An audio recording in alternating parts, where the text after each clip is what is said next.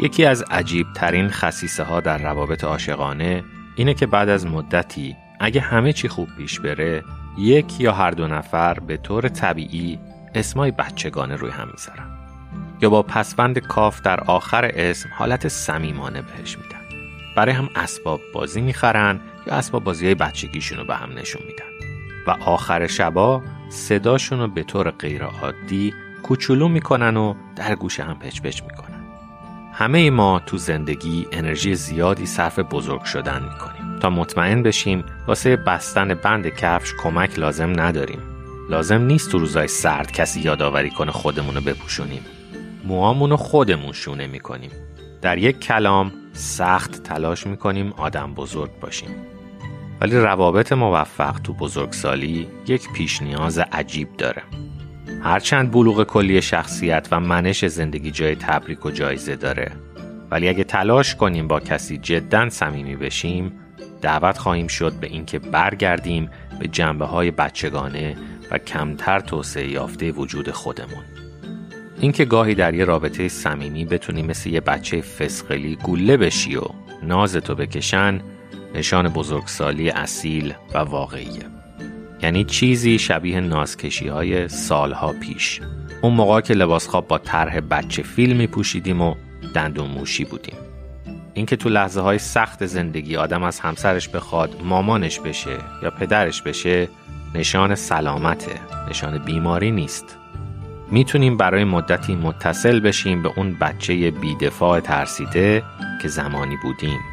و یه جورایی هنوزم همون بچه هستیم. متاسفانه این پسرفت انتخابی برای بعضیا که کودکی هم با رنج و تحقیر داشتن کار راحتی نیست. برای این افراد بزرگ شدن مستلزم یک تلاش فراانسانی بوده. می‌خواستن هرگز محتاج نباشن به رحم آدمایی که ممکن بوده از آسیب پذیریشون سوء استفاده کنن. بازگشت به تماس خیالی با مامان و بابا برای این آدما چنگی به دل نمی‌زنه. ترجیح میدن در بزرگسالی اسباب بازی هاشون رو بایگانی کنن. این آدمای ضد گلوله احتمالا تو دنیا با گردنکشی و نمایش قدرت جلو میرن. زره سنگینی برای قلبشون درست می‌کنن. کنایه زدن ممکنه مکانیزم دفاعی محبوبشون باشه. اینا به هزاران شیوه اطمینان حاصل می‌کنن که خدای نکرده کسی بهشون نگه بیا بغل بابایی یا مامانی. نمی‌خوان حتی یک اشاره مختصر بیغرز شوخ طبعانه در این مایه اتفاق بیفته. این حالت تدافعی عمیقا قابل درکه ولی الزامن با نیازهای واقعی بلوغ همسو نیست. سلامت حقیقی یعنی بازیابی تماس ساده و بیپیرایه با جنبه های نرم و لطیف وجودمون. یعنی چون دلمون قرصه که بزرگ شدیم می‌تونیم نقش بچه رو بازی کنیم. می‌تونیم کودک بشیم چون شک نداریم که به ترسا و زخمای گذشته غلبه کردیم. هرچه سالهای اولیه سختتر باشن بیشتر اصرار داریم که خیشتن توسعه نیافته رو انکار کنیم. بیشتر لازمه که گنده نفوذناپذیر و ترسناک به نظر بیایم.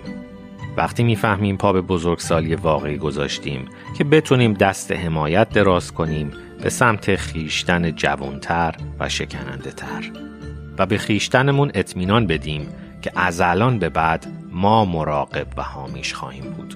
و هر وقت بغل یا بازی دلش خواست این اجازه رو داره که بیاد سراغمون